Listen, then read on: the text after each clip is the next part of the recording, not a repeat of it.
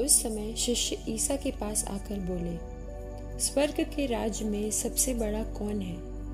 ईसा ने एक बालक को बुलाया और उसे उनके बीच खड़ा कर कहा, मैं तुम लोगों से ये कहता हूँ, यदि तुम फिर छोटे बालकों जैसे नहीं बन जाओगे तो स्वर्ग के राज्य में प्रवेश नहीं करोगे। इसलिए जो अपने को इस बालक जैसा छोटा समझता है, वो स्वर्ग के राज्य में सबसे बड़ा है।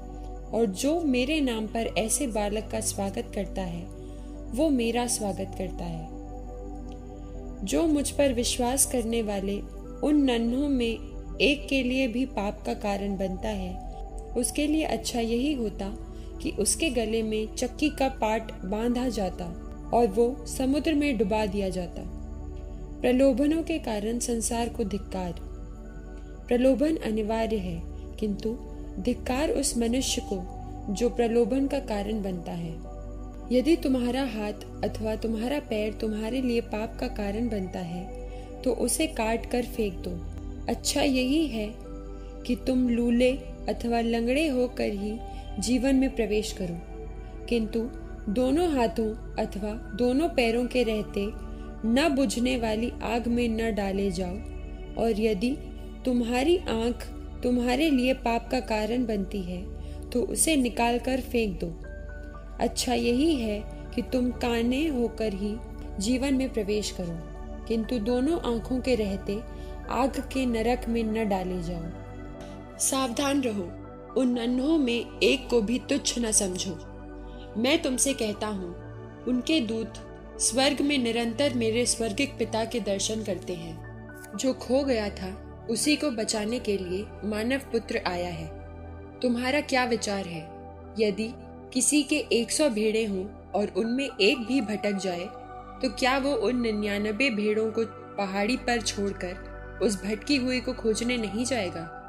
और यदि वो उसे पाए तो मैं विश्वास दिलाता हूँ कि उसे उन निन्यानबे की अपेक्षा जो भटकी नहीं थी, उस भेड़ के कारण अधिक आनंद होगा। इसी तरह मेरा स्वर्गिक पिता नहीं चाहता कि उन नन्हों में एक भी खो जाए। यदि तुम्हारा भाई कोई अपराध करता है तो जाकर उसे अकेले में समझाओ। यदि वो तुम्हारी बात मान जाता है तो तुमने अपने भाई को बचा लिया। यदि वो तुम्हारी बात नहीं मानता तो और दो एक व्यक्तियों को साथ ले जाओ, ताकि दो या तीन गवाहों के सहारे सब कुछ प्रमाणित हो जाए।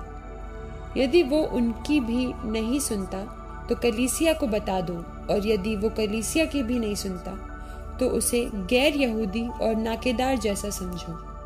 मैं तुमसे ये कहता हूँ, तुम लोग पृथ्वी पर जिसका निषेध करोगे, स्वर्ग में भी उसका निषेध रहेगा, और पृथ्वी पर जिसकी अनुमति दोगे, स्वर्ग में भी उसकी अनुमति रहेगी। मैं तुमसे ये भी कहता हूँ, यदि पृथ्वी पर तुम लोगों में दो व्यक्ति एकमत होकर कुछ भी मांगेंगे तो वो उन्हें मेरे स्वर्गिक पिता की ओर से निश्चय ही मिलेगा क्योंकि जहाँ दो या तीन मेरे नाम पर इकट्ठे होते हैं, वहाँ मैं उनके बीच उपस्थित रहता हूँ तब पेतरस ने पास आकर ईसा से कहा, प्रभु, यदि मेरा भाई मेरे विरुद्ध अपराध करता जाए तो मैं कितनी बार उसे क्षमा करूँ? सात बार तक ईसा ने उत्तर दिया, मैं तुमसे नहीं कहता सात बार तक, बल्कि सत्तर गुना सात बार तक। यही कारण है कि स्वर्ग का राज उस राजा के सदृश है, जो अपने सेवकों से लेखा लेना चाहता था। जब वो लेखा लेने लगा तो उसका लाखों रुपयों का एक कर्जदार उसके सामने पेश किया गया। अदा करने के लिए उसके पास कुछ भी नहीं था, इसलिए स्वामी ने आदेश दिया कि उसे, उसकी पत्नी, उसके बच्चों और उसकी सारी जायदाद को बेच दिया जाए और ऋण अदा कर लिया जाए। इस पर वो सेवक उसके पैरों पर गिरकर ये कहते हुए अनुनय विनय करता रहा, मुझे समय दीजिए और मैं आपको सब चुका दूँगा। उस सेवक के स्वामी को तरस हो आया और उसने उसे जाने दिया और उसका कर्ज माफ़ कर दिया।